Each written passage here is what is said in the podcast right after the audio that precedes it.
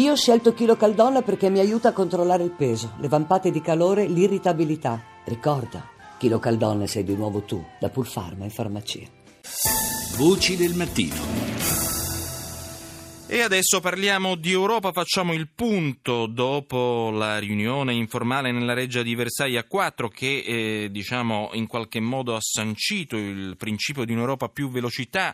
Eh, facciamo il punto, dicevamo, su una Unione Europea che certo non ha passato mesi positivi, un, un ultimo anno complicato tra la Brexit, i populismi e i sovranismi che avanzano, Trump che sembra un po' irridere il vecchio continente, eh, la leadership di Putin che si rafforza e non ultimo appunto nel vertice di ieri, appunto iniziato ieri che si concluderà oggi a Bruxelles, eh, Donald Tusk riconfermato per un secondo mandato come Presidente del Consiglio europeo, ma la Polonia, paese da cui proviene, è appunto l'unica dei 28 Paesi membri ad aver votato contro. Eh, buongiorno in diretta Enzo Moavero Milanesi, ex Ministro per gli Affari Europei e attuale direttore della Law eh, of School University dell'Università Luis Guido Carli. Buongiorno eh, professore, insomma, eh, è una situazione un po' particolare, paradossale per così dire. Insomma, il, il caso Tusk, se vogliamo, è una ciliegina sulla torta.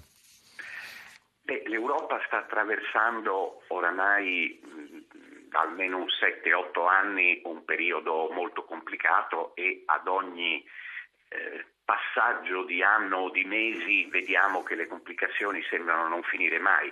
È tutto iniziato con la grande crisi globale che non comincia in Europa ma che ha un impatto deflagrante in Europa anche per eh, gli equilibri eh, relativi alla nostra moneta unica e all'euro, è continuato con le questioni legate alle migrazioni, le questioni legate ai fenomeni delle guerre intorno a noi e al derivato drammatico del, del, terrorismo. Ieri abbiamo avuto ancora un episodio anche di questo tipo. In questo si inseriscono le meccaniche abituali dell'Unione Europea che sono fatte di dialogo ma sono fatte anche di eh, piccoli punti di contrasto. Questo esempio sulla elezione del eh, Presidente del Consiglio europeo, eh, che poi si trattava sostanzialmente di un rinnovo perché certo.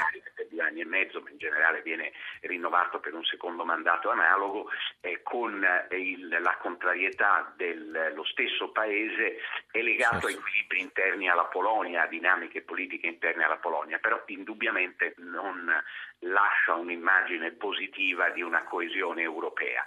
Ecco. Ci avviciniamo in questo modo al sessantesimo anniversario e quindi certo. a una riunione a Roma fra eh, poche settimane e non è una bellissima, una bellissima, premessa da questo punto di vista qua. Senta, lei ha citato due punti fondamentali questa, dei temi in agenda in questi due giorni, da un lato la sicurezza e la difesa europea, eh, siamo ancora lontani, ci sembra di poter affermare, dalla creazione di un'intelligence europea comune di cui molto si era parlato dopo gli attentati di Bruxelles della Pasqua scorsa, e poi l'immigrazione, un tema caldo in base alla decisione dell'Ungheria, in base alla quale in pratica di questi ultimi giorni gli immigrati richiedenti asilo finirebbero in una sorta di eh, cattività, insomma, non potranno lasciare le zone di transito organizzate alle frontiere con la Serbia e la Croazia.